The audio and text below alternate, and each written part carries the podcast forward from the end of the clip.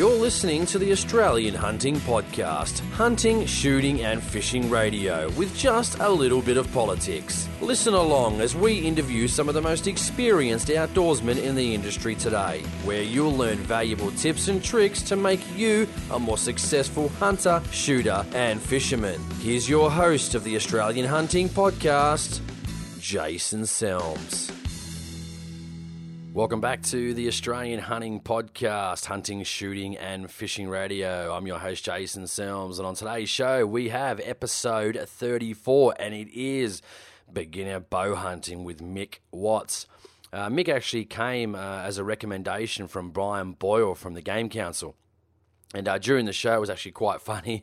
I actually made a few stuff ups, and uh, it's just quite funny. And me, myself, and Mick had uh, quite a good, quite a good laugh on the show. So it was, it was really enjoyable having Mick on the show to talk to us about uh, beginner bow hunting. So I hope you enjoy it. We do have a lot coming up over the next couple of months. Uh, not only beginner bow hunting with Mick Watts this show, episode 34, I do have an advanced bow hunting podcast coming up as well. I won't tell you who it's with yet, but some people do know. And uh, that, I've already recorded that podcast and it was absolutely fantastic. We've also got a game cooking podcast coming up with Hunt Catch Cooks Jason Spencer. Uh, and I've also got Dave Fent from Aussie Hunting Adventures TV series. So lots coming up over the next couple of months. And I'm really, really enjoying bringing you all this content. And we're getting really good numbers on the podcast, more than I could possibly imagine. And I just want to thank everyone that listens to the show. I do thoroughly appreciate it and all the input. I do get emails, and I'm you know, endeavoring to get back to as many people as I can as soon as I can. But I do thank everyone in between podcasts. The numbers have just been crazy, and what more can I ask for? I'm just I'm really humbled. There's nothing really more to say, and I just thank you know you, you could be listening to a lot of other shows or watching YouTube, but you choose to tune into the Australian Hunting Podcast. So thank you very, very much. What have we got coming up for news? We've got the WA election, which just happened, and we just got one person, I think, at the moment into Parliament, which was Rick Mazza. So, congratulations to uh, the Shooters and Fishers Party in WA and Rick himself. What a fantastic thing to have happened in such a small time frame that the party's been registered. Uh, like the last three to four months, or five months, they've been advocating for you know hunting and shooting and fishing in WA and, and they've had great success to get somebody into Parliament straight away. So congratulations to those guys. Uh, the best part about it was the Greens dropped uh, from five. Uh, to two, if I'm far, if, if, if I'm correct. So uh, five to two. That's a huge swing against the Greens. I mean, the Greens. I think at the next election in September, the love affair with Labor and the and, and the, the, voters have lost their love affair with the Greens, and it's clearly showing on all, on all the polls. It's clearly showing in uh, state voting. Uh, you got to understand too that uh, the New South Wales council elections, the Greens were absolutely hammered, anywhere from ten to twenty percent swings against them. So. In the next election, I think it's going to be huge to see what happens with the Greens at the next election. But uh, to go from five to two, uh, clearly the voters are speaking, and it's not. They don't want the Greens anymore. That, that, that pretty much that's what they're saying by their votes. They're out of favour. They're on the nose, and that's a fantastic thing. So what else we got coming up? We got deer season. Deer season's just kicked off about probably four weeks ago. Uh, and it's fantastic. We're already starting to see a lot of uh, photos coming out from deer hunters. So if you've got any, if you're hunting any deer, uh, please post it on the Australian Hunting Podcast Facebook page. You know I love looking at videos and photos of all your hunts and stuff. So please uh, post them up. We, as I said before, we do have the upcoming election, September 2013. We just had the leadership spill yesterday. Kevin Rudd didn't decide to run for the prime ministership. So uh, I'm kind of sort of glad that happened actually because before I voted SFP many years ago, before I came a shooter, I was actually quite a, a staunch Labor supporter. But unfortunately, they've they've lost me, even though I don't vote for them now anyway. They have lost me uh, in regards to some of their policies, uh, carbon taxes, you know, um, from you know, apparent asylum seekers. But anyway, let's not get too political. But I'm glad that sort of never happened because the Greens were in bed with Labor for a long time, and I actually want them to go to the polls uh, and I want the people to remember what Labor and what the Greens have done to this country in the last few years, and the the uh, you know relationship between the Greens and Labor. And I hope it gets smashed at the next election. So I think it's kind of a good thing. I think. Uh, Kevin Rudd does have some support, and I didn't. I wanted to go to the polls currently as they are to watch the whitewash that it will be. Um, if you want to email me, please do so. I just got a few emails I'm going to respond to today, but Australian Hunting Podcast uh, at gmail.com. Uh, I'd love to hear from you if you've got any ideas and recommendations. And a lot of people have already sent me recommendations. I have taken them on board, and some I definitely will be implementing. Uh, some different segments to the show are going to be coming up. There's lots coming up, so uh, really stay tuned because I think it's going to be fantastic. Uh, if you want to find out about the show, what we do, what I do, what the show is about, please visit AustralianHuntingPodcast.com.au, the website. As I discussed, please jump on the Facebook page, Australian Hunting Podcast.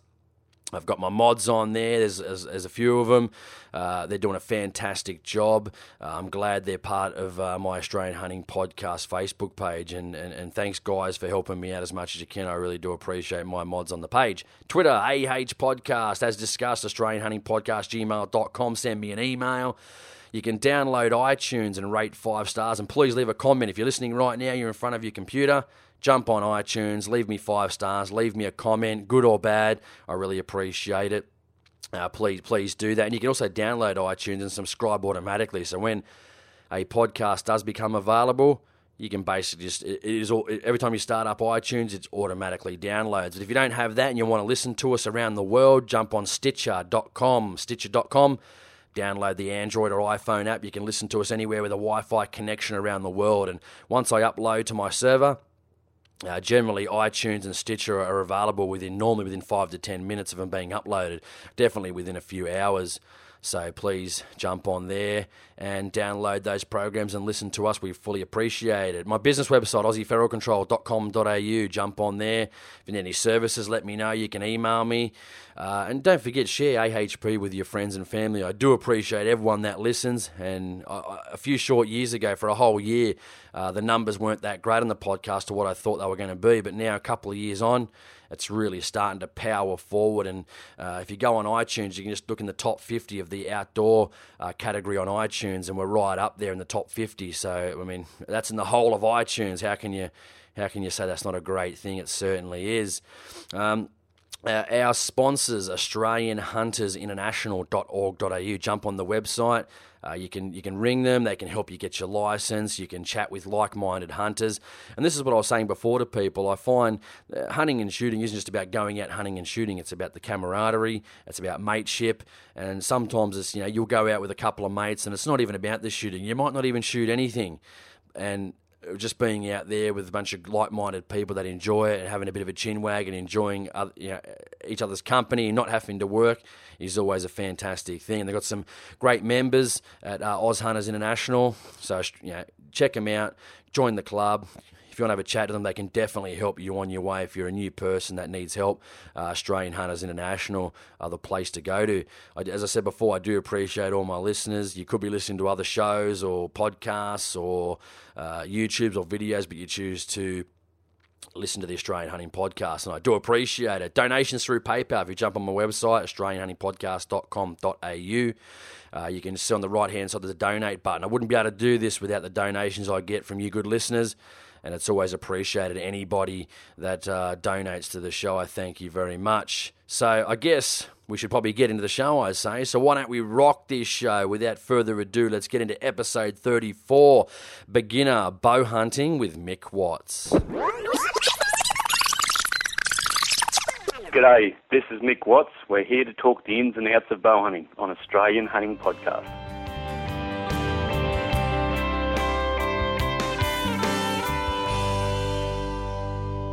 Mick Watts, welcome to the Australian Hunting Podcast. Pleasure you having the show to chat to us about bow hunting today. Thanks, Jason. I'm looking forward to having a chat and uh, hoping to give your listeners a bit of insight into into hunting with a bow and arrow. Absolutely. I've been receiving a lot of emails. People say we need, we want someone on the show that can, you know, chat to us about bow hunting. And I'll be honest, I know nothing about bow hunting. I've never done it. I shot archery years ago, so I thought I'd get someone that knows what they're talking about. So, I guess tell us about yourself, how you got into, you know, hunting and shooting, and uh, how you got into bow hunting as well.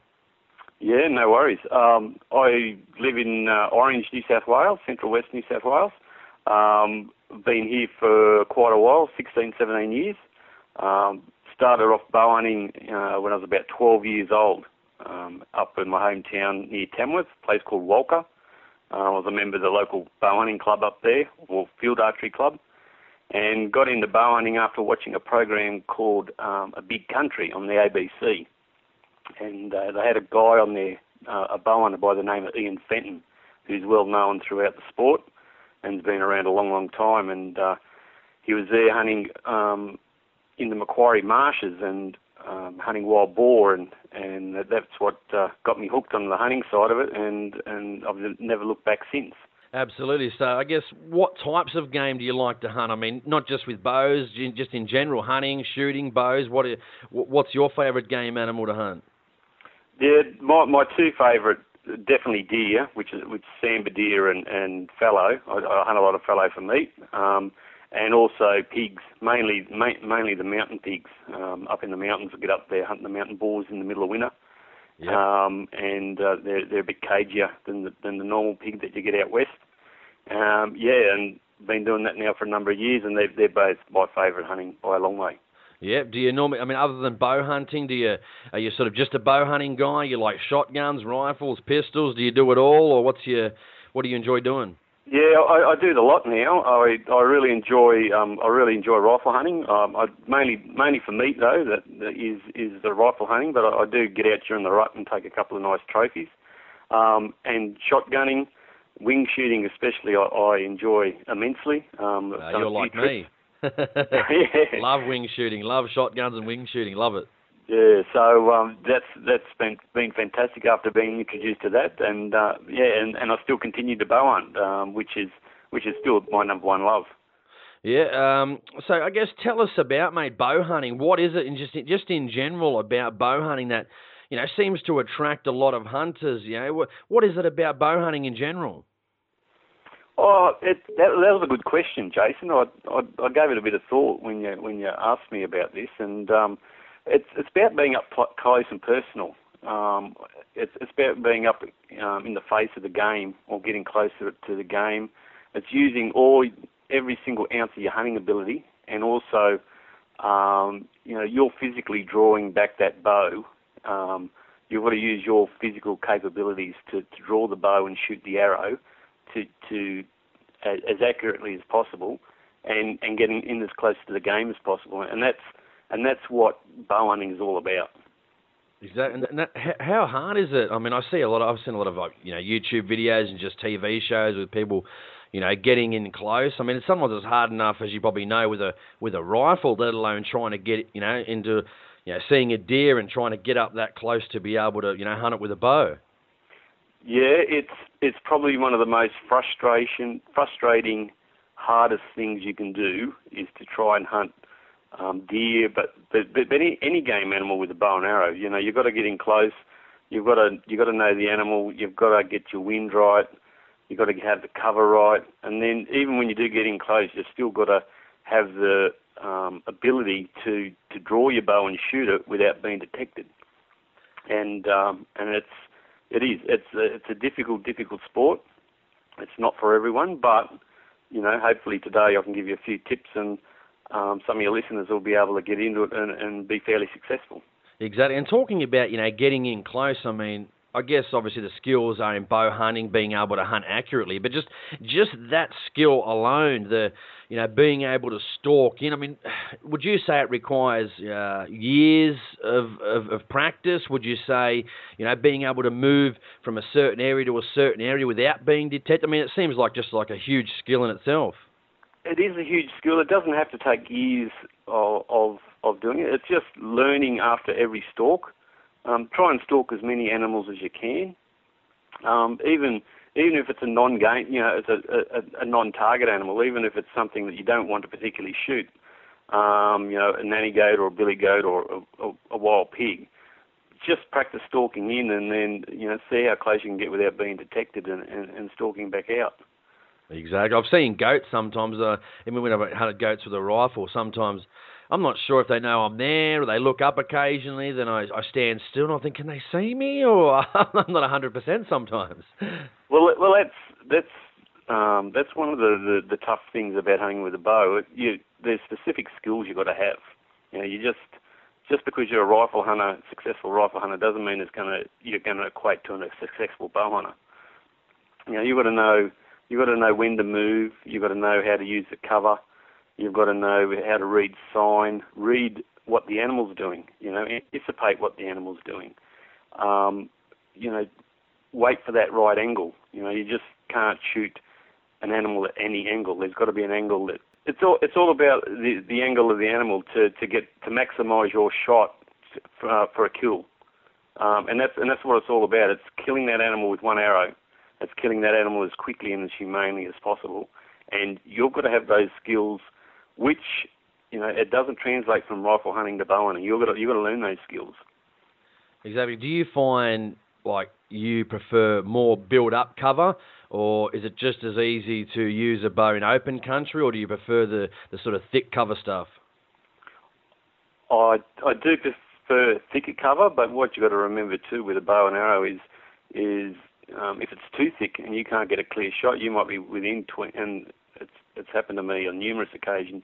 You can be within um, bow range of an animal, but brush can easily deflect the arrow, um, or a, tr- a, a, limb or, or leaves or, or, whatever can easily deflect, deflect your arrow. And instead of having a kill, you can either have a, a, a wound or a, um, a, clean miss. So, um, semi semi open country, I, I describe would be the best type of bow hunting country, where, where, there's a little bit of cover, enough for you to stalk in, but also give you the ability to, to take a clear, clean shot at the animal. Exactly. So let's talk about licensing. What's required? I mean, do we need a license to use or buy a bow? No, thankfully, thankfully we don't. Which is which is which is the beauty of, of using a bow and arrow. Um, you you don't need a, a license to use a bow and arrow, but you know. I urge all, all guys that you know are going to pick up the bow. You've still got to abide by the, the game laws of the, the particular state you're going to hunt in. So if you're going to go to Victoria, you still need your game license. If you're going to hunt in New South Wales, you, if you're going to hunt uh, deer in New South Wales, you need your G license from the Game Council. There's, there's um, you, you've got to do that. And, and if you're going to go into a, forest and in national parks next year when they open, you, you will need your R license. So we, we don't need a license to use the bow, but abide by the game laws and, and use a license for, for, for whatever hunting uh, laws are in place in that particular state. Yep. So, do we? What about if we want to start hunting with a bow? Do we need any specific skills to start hunting with a bow? No, you you, you don't need specific skills. You need to. Well, you you do. You do need specific skills. You need to learn shot placement first of all. You need to learn to shoot to understand where you've got to place that arrow, the angle you've got to place that arrow, um, you've also got to understand that um, you know an arrow doesn't kill instantly like a rifle does or a bullet. Um, it it takes takes some time. You're using a, razor sharp broadhead on your arrow, um, and it can take some time for that animal to bleed out.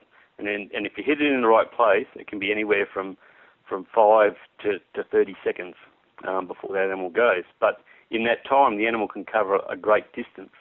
So then the next lot of skills that you're going to need is, is blood trailing and tracking skills, um, which are paramount in finding finding your, your animal, especially in thick cover. Um, and you know, and, and the other skills you, you're going to need is is learning to read the animal. You know, just it, it's just not about stalking in. It's all about learning the, the habitat, learning the habits of the animal, reading sign, and also um, knowing when to, to shoot without the uh, animal being alert. Yeah, I can imagine it could be quite tough. I, mean, I can imagine getting in there and trying to get all these things to come together. I can imagine it's uh, you feel quite good afterwards, like relieved, I guess, when you probably get one of your first game animals with a bow.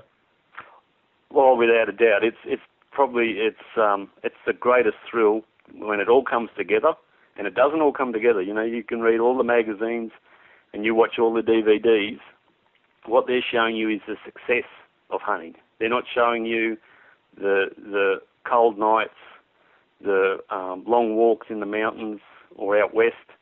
Um, they're not showing you being hungry. They're not showing you being thirsty. They're not showing you, um, you know, the animals running away before you even get a clear shot. They're not showing you the wind changing. So, um, when it all comes together, it is, is a great satisfaction. Oh, I can imagine. I can imagine.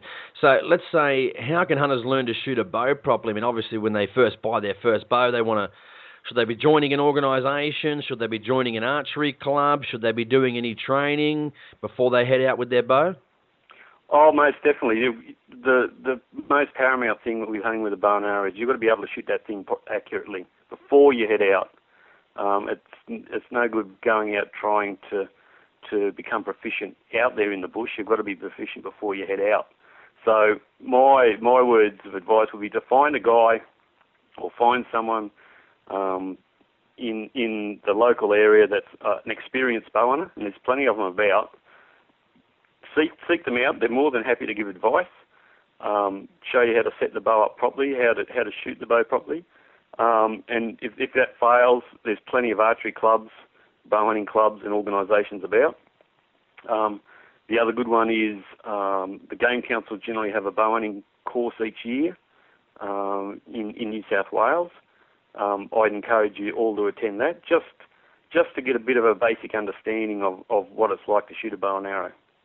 Exactly. And well, let's talk about, you know, when using the bow, like, you know, effective ranges. What, say, the uh, lowest range you could possibly shoot at? And let's say, what would be the most effective range or and maximum range you'd want to be using when hunting with a bow? A, a bow's a close range weapon. And you've got to remember that it's not it's not a it's a not a long long range weapon like a rifle or a 22. Um, it, it's got the same limitations of similar limitations to a shotgun in regards to distance. What you've got to remember is um, you can shoot anything from one from a, a meter or point blank range um, out to um, you know you, there are guys that can shoot 60, 70 meters. I don't encourage people to do that. Um, that's just my personal preference. You've got you've got to determine your own effective range, and the easiest way to do that is put up a paper plate and shoot five arrows at that paper plate, and, and to get four out of five arrows in that plate, that determines your effective range. So if you can do that at 40 metres, that's your, pretty much your effective range. If you can only do it at 20 metres, that's your effective range. But what you've got to remember is you ought to be disciplined enough to know what your range is and be able to shoot um, and get in close um, within that, that, that range that you, you, you've set yourself. It's all about discipline. Um, and like I said, there's it's it's a real it's a personal choice. There, I know there are guys, and I've got good friends that can shoot 60, 70 metres. My my my range at the moment is 30 metres. So, um, and that's just because I'm not practicing enough. Um, it's all about practice. It's knowing your bow, um, and uh, and knowing the the ins and outs of your bow. Absolutely. So I guess what's most of the the bow hunting done? I mean, in Australia, is it normally walking around, stalking, you know, on game, or is it, you know, like traditional Americans where they're in tree stands as well? What's the general uh, hunting type that's done in Australia? The the majority of hunting in Australia is spot and stalk. Um, tree stand hunting has become very popular with the deer, as you can imagine. Um, the deer is all about, um, you know, having the animal coming to you. They're they're, they're extremely hard to spot and stalk, um, but it can be done you know, and um, but spot and stalk is definitely the most popular way here in Australia. Um, but with more and more deer numbers and, and higher number of, of deer numbers coming through, um, tree stand hunting is really starting to take off as well. Yeah, and what what game? Let's talk about game. Let's get into the, the good stuff too. What what sort of game can be or taken or, or hunted with a bow? Obviously, you said deer before and pigs. What else can you hunt with a bow? Yeah, here in Australia we can hunt um, we can hunt the six species of deer. We can hunt um, goats, wild goats, and wild pigs. Uh, foxes, rabbits, they're great. Hares, um, and then once you become experienced, uh, you know you can look then to the dangerous game like buffalo and banteng up, up and scrub bull up in the, the top parts of Australia. Um, all can be taken successfully with a bow. Wow!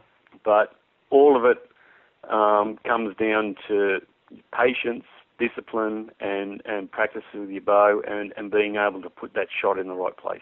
Is there a difference between hunting, say, like you know, small game like foxes, rabbits, or hares, compared to, you know, those big scrub bulls? And that is the is the the equipment any different? You would say? Yeah, there is there is um, slight difference in equipment. Obviously, there's different hunting techniques that you use, um, and, and different ways that you're going to hunt those animals. But um, it mainly comes down to the arrow.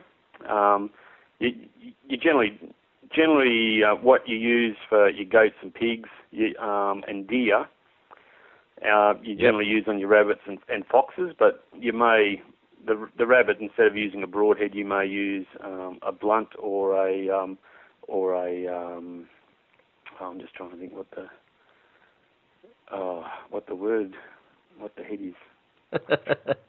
That's all right. uh, don't, don't, I get tongue tied with the best of people sometimes, so don't worry about it. oh, what's it called? Yeah, you get a brain snap. What, I don't even know what the name of the head is.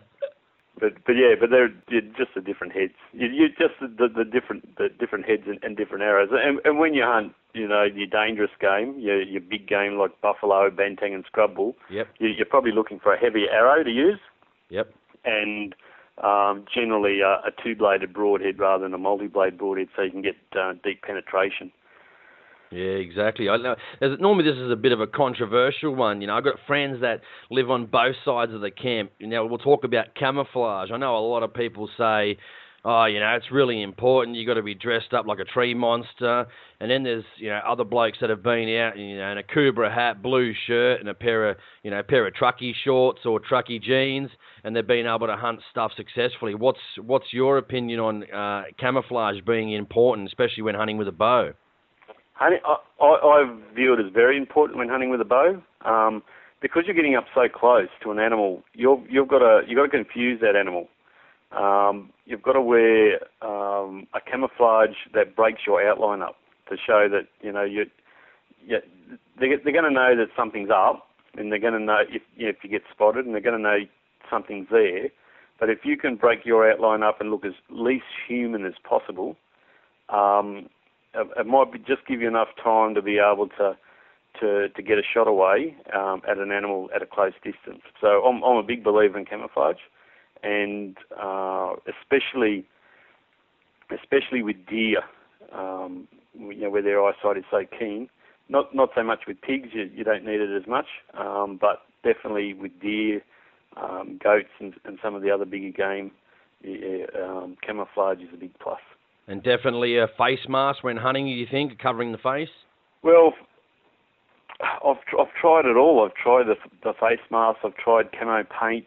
the Rambo um, paint, eh? yeah, and, like and yeah, I remember being in New Caledonia and, and our guide said to me, he said, I look like a pretty lady rather than a hunter. So yeah, I've never tried the paint yet. I thought, even when hunting, I thought, I'm getting a bit keen there if I start rubbing paint on my face, you know what I mean? Like it's like something out of a movie, you know?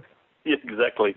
but I've had success with all and, and without as well. I've had success without. Um, but bow hunting, foxes where, where I whistle up um, you know, I, I, I tend to cover up my face, and, and probably uh, deer hunting as well. I, I cover up. I definitely cover up. So, um, but but the rest, no, it's it's pretty much you, can get away without it. And you, you mix and match camouflage? I know some people have said previously before, you know, especially if you're like a game council member and you get out, like especially with the blaze orange, some people say, oh no, they can definitely see it, and then other people say, oh, they can't see it, they can't see those colours. What, even if it's blaze orange camo, what's your opinion on that?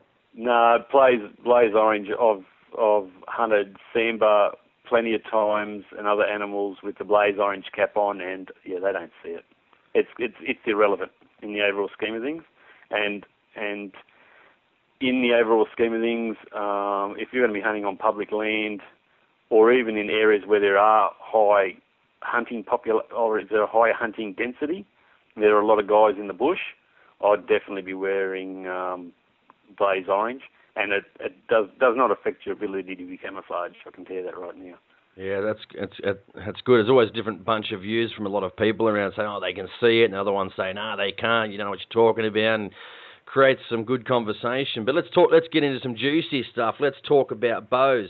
You know, what should people generally look at when first getting into the sport? You know, what are the approximate costs? W- w- you know, generally, what sort of arrows should they buy, or what type of bows can they buy? Even there's there's oodles and oodles of gear on the market. It's like everything. It's like rifles, shotguns. There's that many brands. There's that many different varieties. Um, again, it comes down to personal choice. My my advice for someone wanting to start out with a bow is go to a reputable bow uh, archery dealer who sells bows and arrows. Um, get your draw length checked out. Make sure the bow suits you. Make sure the draw weight suits you. Too many times I've seen guys, well, not so much guys, but you know, young 14, 15 year olds want to start out with bow hunting, and they come up to me and go, "Look, I can't set this bow up." Um, they've got a 30 inch draw, and it's on 75 pounds. It, there's and it just got sold for the sake of getting sold. Um, if if if you want help, you know, seek out one of um, someone from the local archery club and just say, look, you're looking to, to get into bows. Um, uh, you know, ask ask a few questions about you know what to look for. Um, like I said, there's that many brands. They're all they're all pretty much of, of the same. Like I said, it comes down to personal preference. But go to a, a, a archery pro shop or an archery dealer. Um, first of all, someone that knows about bows and arrows, um, and make sure that you're buying a bow that is set up for you. And what what obviously the prices go from, you know, a few hundred dollars up to thousands probably. Yeah, to to buy to buy a decent hunting bow, you, you're probably looking at around 500 bucks. Um, you can you can there's a lot of second-hand bows for sale, but again, it's, it's got to suit suit you. Um, you know, if you're is it sort of like rifles as well, where you know, like you might have a certain caliber, certain bow for a certain type of game, or is that just more arrows? Like you can be, no. you can buy one bow and be pretty versatile. You can buy one bow to do the lot. Yep. Yeah, it all, it all comes down to, to just using different arrows. Yeah, one bow, one bow will do the lot. Um, and like I said, you know, um, you know, a starting price is 500 bucks, up to 14, 1500. Some are up to two thousand dollars. But you, you can buy packages, you know, where a bow comes set up ready for fit, you know, in the field for you. Um, you know, it comes with the sight, some release aid, and some arrows, and a bow quiver. Um, all all that sort of stuff adds up adds up to the cost, the overall setup cost. But once you've got that setup cost, your only your only real cost to, to run the bow going forward is arrows.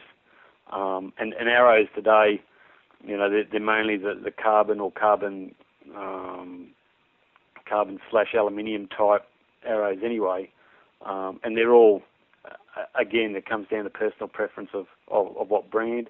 But you've got to make sure that that arrow suits the bow you're going to shoot. You've got to make sure that it's going to to be the right um, spine in regards to, or the right spine in regards to the draw weight you're going to be shooting. So if you're shooting a 60 pound bow, you're going to need an arrow specific for that six, for that 60 pounds, and yep. then you're going to need an arrow that's going to be stiff enough if you've got a 30 inch draw to, to, to like me who's only got a, a 27 inch draw.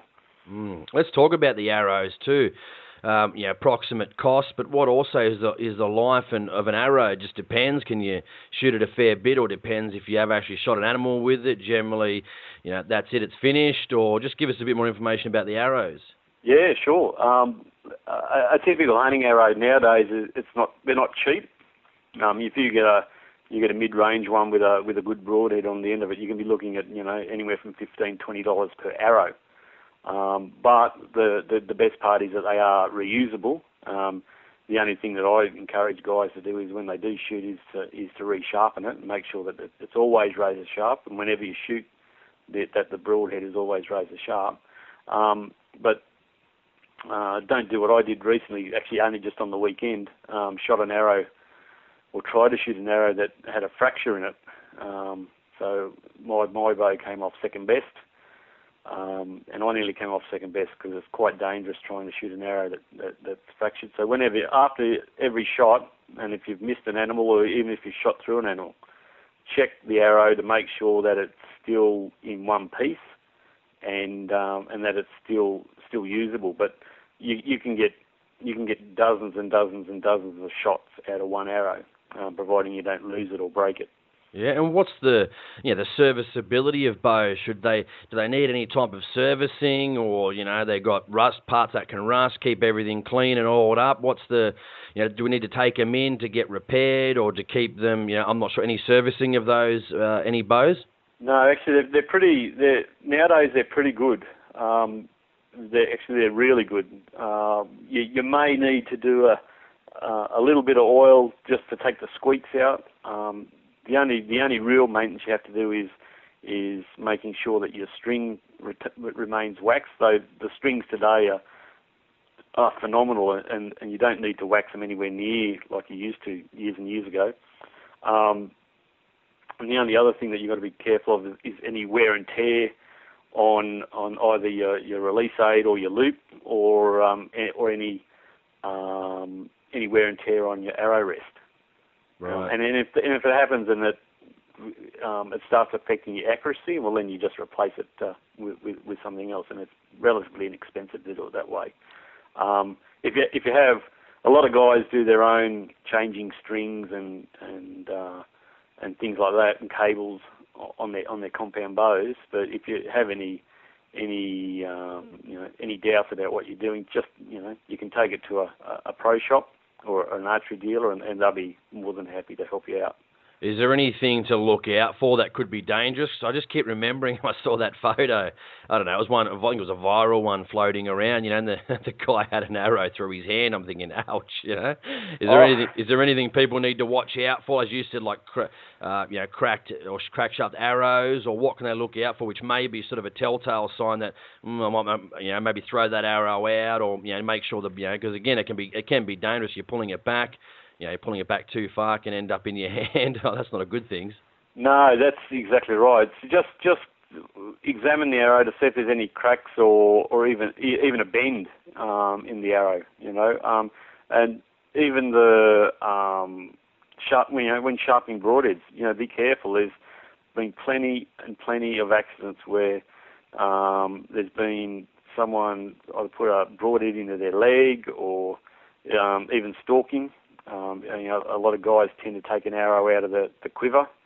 Um, I've always waited until I'm ready to shoot before I pull an arrow out of the quiver.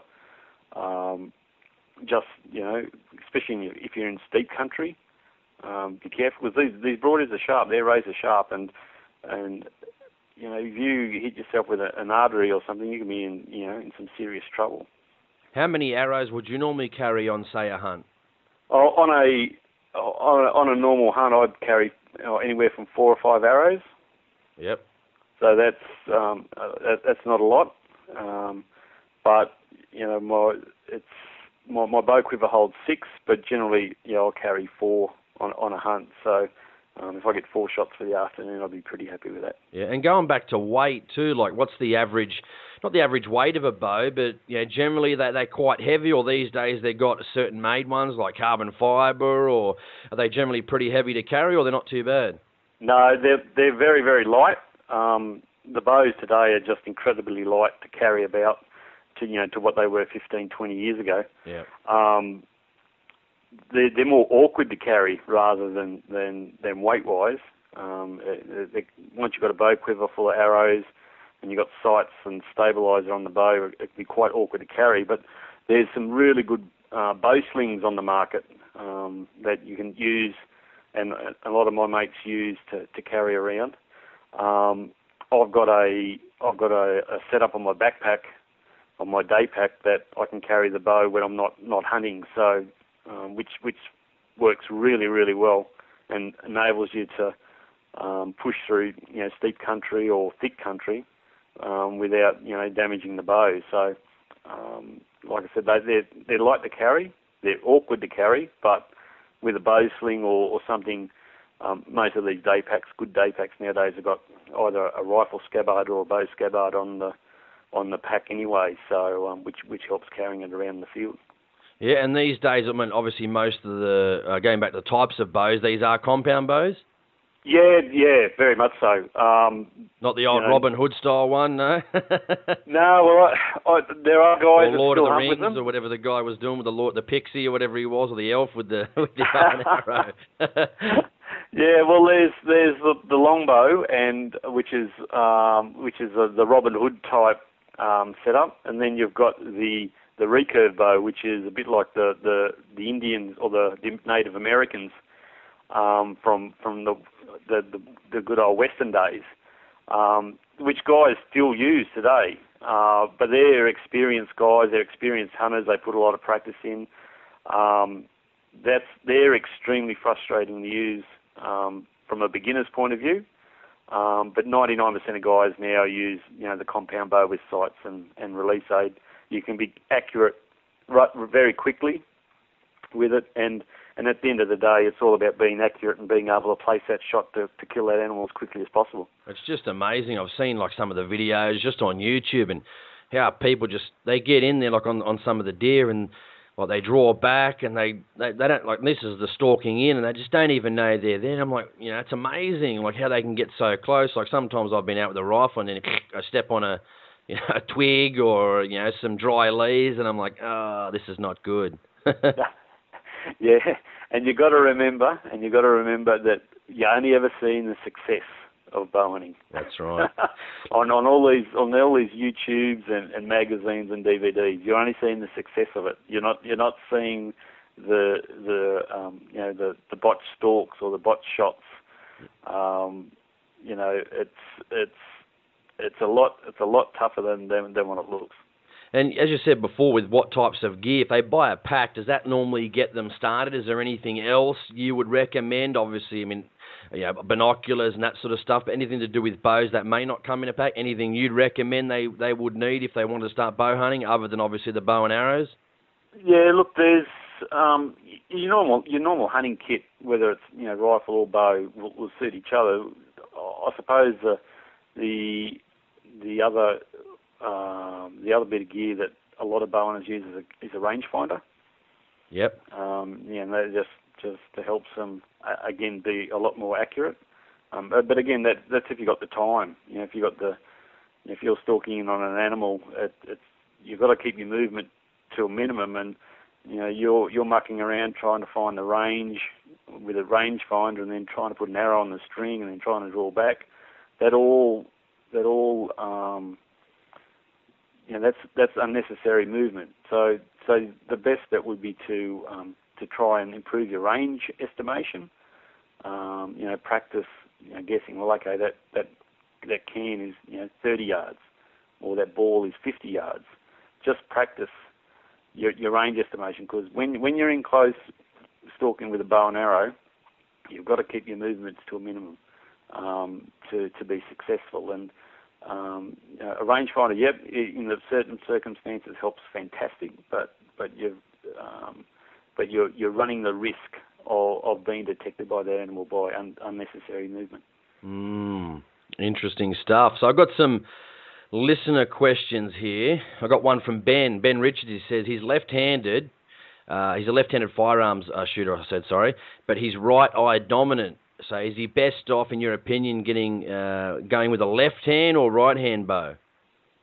Yeah, well, years ago, uh, uh, you know, you had to be right eye dominant to shoot a bow and arrow, um, and because that was the day before sights came along. Um, but if he's more comfortable shooting, it depends what if he's comfortable shooting left-handed or right-handed. If he's com- if he's more natural left-handed, even though he's right eye dominant, he can set his bow up with sights, etc., to be able to shoot um, shoot a left-handed bow with a bit of practice. So no problem I, at all. I, sorry. No problem at all then. No problem at all. I know. I know. Um, I've got a couple of good mate. I know one good mate of mine. He lost. He lost sight in one of his eyes. Um, he was a right-handed shooter, and he learnt to shoot left-handed and became extremely successful shooting left-handed. Mm. I've got another one here too from David Ward. He says, How powerful are bows? He says, I realise that you have to get closer with a bow, but how accurate, or is there a chance of wounding an animal instead of a kill, say in comparison to rifle, etc.? Well, my, my answer to that is you can't compare it to a rifle um, because there's guys that aren't accurate with rifles um, and there's guys that aren't accurate with bows. Bows are very, very powerful. Um, they will push an arrow clean through an animal. Um, they will push an, uh, an, arrow clean through a buffalo. So um, that, that's how powerful bows are. You know, to, to, and you do have to get a lot closer. And, and he says that he realises that. Um, but in the hands of a a competent bow hunter, they are just as accurate as as a rifle.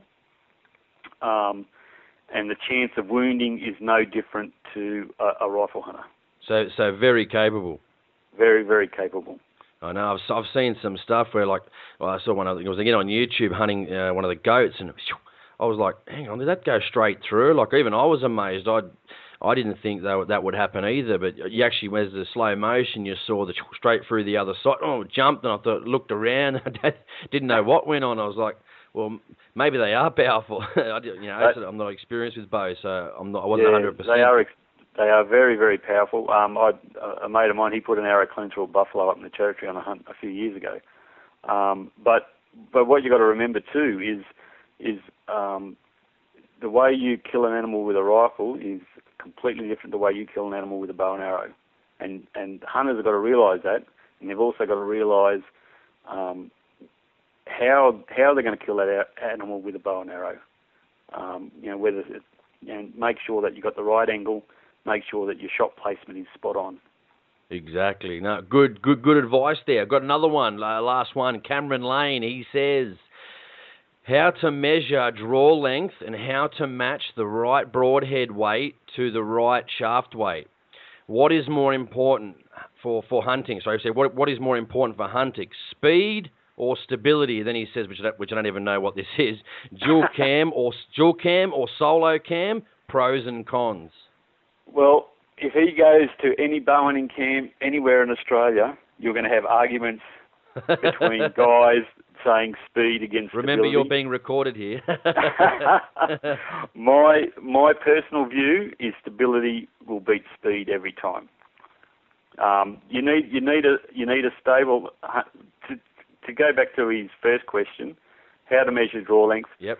is um, if, if you're in a shop or if, or if you're at home, pretending you're going to shoot a bow and arrow, you measure from the front of your hand to the corner of your mouth, and that'll give you a rough rough estimate of your draw length. So that's um, that's the the best way to measure your draw length. Um, if it comes back past you, um, if you go, then go and pick up a bow, that when you're drawing that bow back, the string should come down near the corner of your mouth. If it comes back past your ear, it's too it's too big, it's too long. Um, matching the right broadhead weight to the right shaft.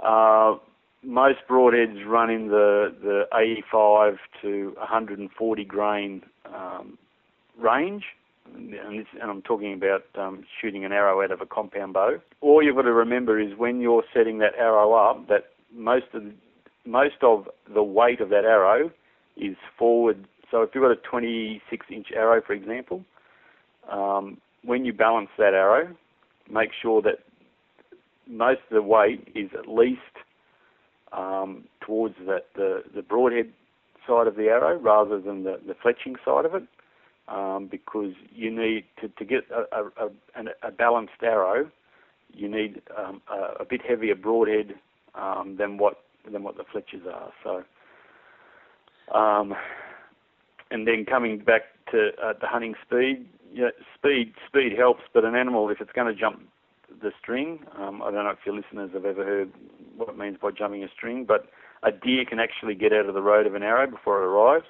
Um, really? Yes. Wow. And pigs can also move rather quickly as well, um, all about re- their reflexes. Yeah. And and instead of turning your um, your shot into a kill, a killing shot, it may turn it into a, a, a wound.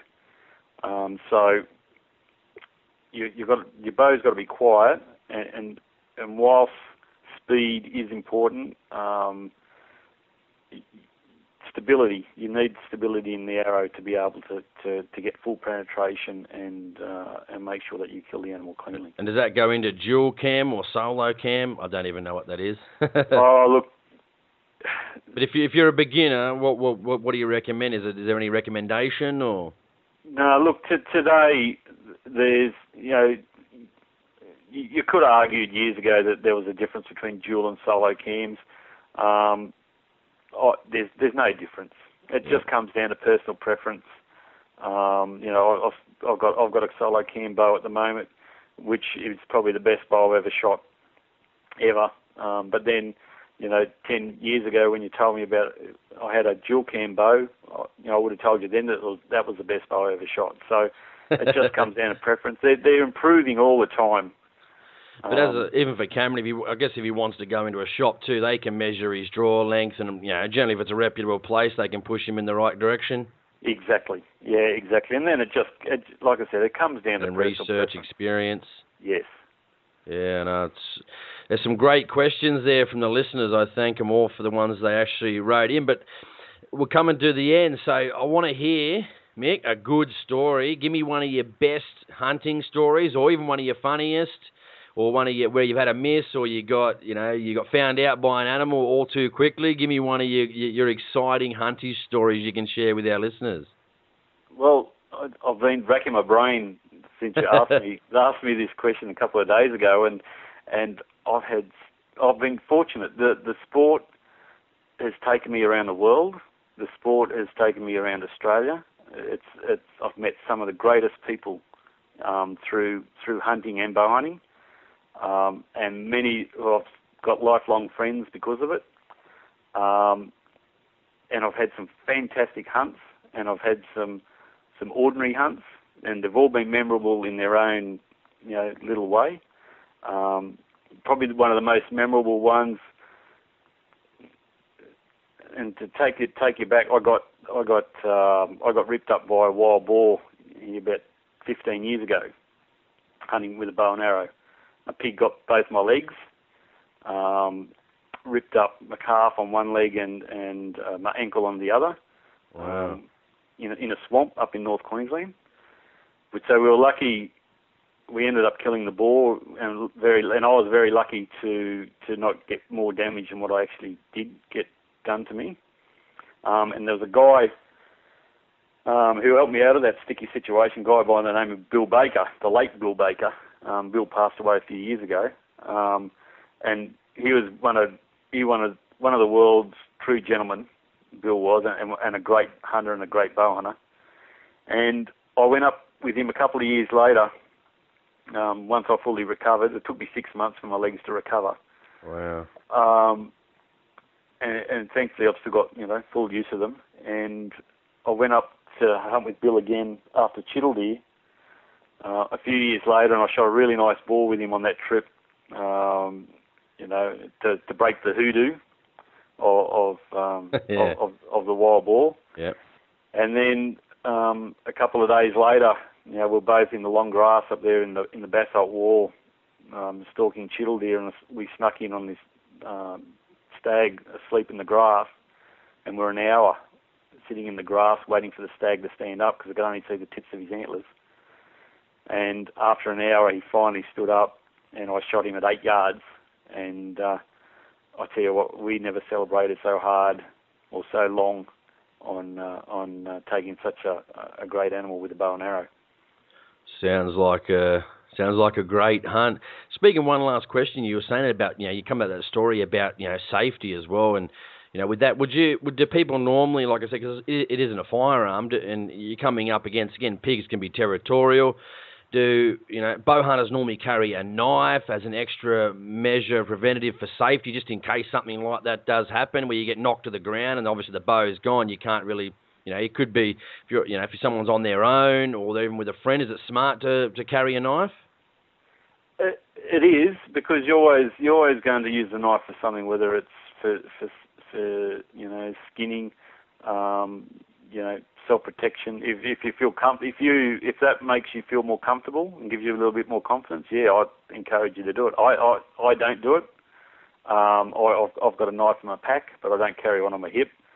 Um, it just comes down, and you know, again, hunt with hunt with a mate if if you you know do feel uneasy. But these these these type of things, they're a rarity. Um, you know, the, the number of guys that bow hunt each year and hunt pigs each year, because pigs one of the most popular games with the bow and arrow. Um, to to have a pig turn on you, it's it's a rarity, a real rarity. So it's a it's a one one in you know hundred thousand chance of of something happening to you. Exactly. I tell everyone too to make sure if they you know carrying a knife to make sure they check with their you know, local either authorities or their local game council, or their local uh, area just to make sure you can actually carry a knife and make sure everything's all right before you go and you go and do that as well. So, but if if hunters wanted to find more about bow hunting, Mick, where you know what's the where could they go? Any clubs you may recommend in you know certain areas? Uh, should they? Is it good for them to join a club? And what should they do if they want to find out, say, more about bow hunting? Well, there's that much information today, and like you mentioned, you've mentioned YouTube, you know, a few times. You know, you look on YouTube, you look anywhere on any website. The the amount of knowledge that a lot of guys are willing to pass on, the amount of information you can get, you know, just on a website, is phenomenal. But you still need to actually physically do it. You know, you can read everything you know, under the sun, but it, you've, you've got to actually physically get out there and do it. Um, and yeah, I, I would encourage you to join the local club. There's, there's archery clubs all up and down the, the east coast of Australia. It's just a matter of, of finding one. Make make sure you know if, if you're interested in bowing that you are actually going to join a club that does bow hunt. Yep. Because uh, a lot of them don't. Um, you know, here in Orange, for example, we've got um, the Canobolas Hunting Club. It's a combination of both rifle hunters and bow hunters. Um, we do lots of hunts together and we we you know, arrange hunts separately. Um, but but going to those, being in a club, it, it gives you access to guys um, that are first hand because you can write anything you want on a website. You know, you can write anything in a in a chat room. Um, you, you know, you can um, stretch the truth. You can do whatever you want. But but when you're in a in a, an environment in a club or at a at a shoot or on a club hunt, um, you get found out pretty quick if if you're if you're full of it, and um, and by going to these type of clubs, you, you can you can soon work out, you know, what guys you can get information off and and, and things like that. And look, most clubs today, you've got all these hunter education programs. The Game Council have got education programs. You can just you can never have too much knowledge, and you're always learning. You you just got to remember that you know you always learn you're always learning. I'm still learning after you know 30 years of hunting. You learn something new every every day or every year. Exactly, and if you, if you, and if you want to hunt and guess, I guess get to know and get the experience of guys that are involved in these clubs, probably the best way to go about it too. You can, you know, if you're on your own and you don't know any, anyone else that hunts or even at least hunts with a bow, you can, I guess, pick their brain as part of the club. You can find out people, you know, if you're new to the sport and you don't know anyone that hunts, you can also find friends to you know, eventually go out on hunts with and enjoy the outdoors with. Exactly. Yeah, that's exactly right. And you know, for example, our, our Canobolas Hunting Club, we, we we just came back from Viroq. We just spent a weekend out there. Ten of us went out, and some guys had never picked up a bow before in their lives. And um, and you know, we, we that that knowledge is getting passed on. It's and and they can, you know, be with like-minded people. You know, they can, they, and then they can talk to, to, to the people and ask, you know, what's the t- best type of broadhead they use, and what's the, the best bow, and, and what's the best arrow that they use. They can, you know, find that information, and you can see, and you'll see a lot of the stuff in, you know, the living flesh, you know, in regards to, to how a bow performs, or how an arrow performs, or even how a broadhead performs. Uh, exactly. I was thinking before too when you said about noise. I was thinking after speaking to you now, I might have to start getting in and buying my first bow myself. And then I was thinking, you know, imagine if I was out, you know, and I've stalked into a deer within, you know, 30 metres, and then eh, a little squeak from my bow, and then it was gone. I think I'd be heartbroken.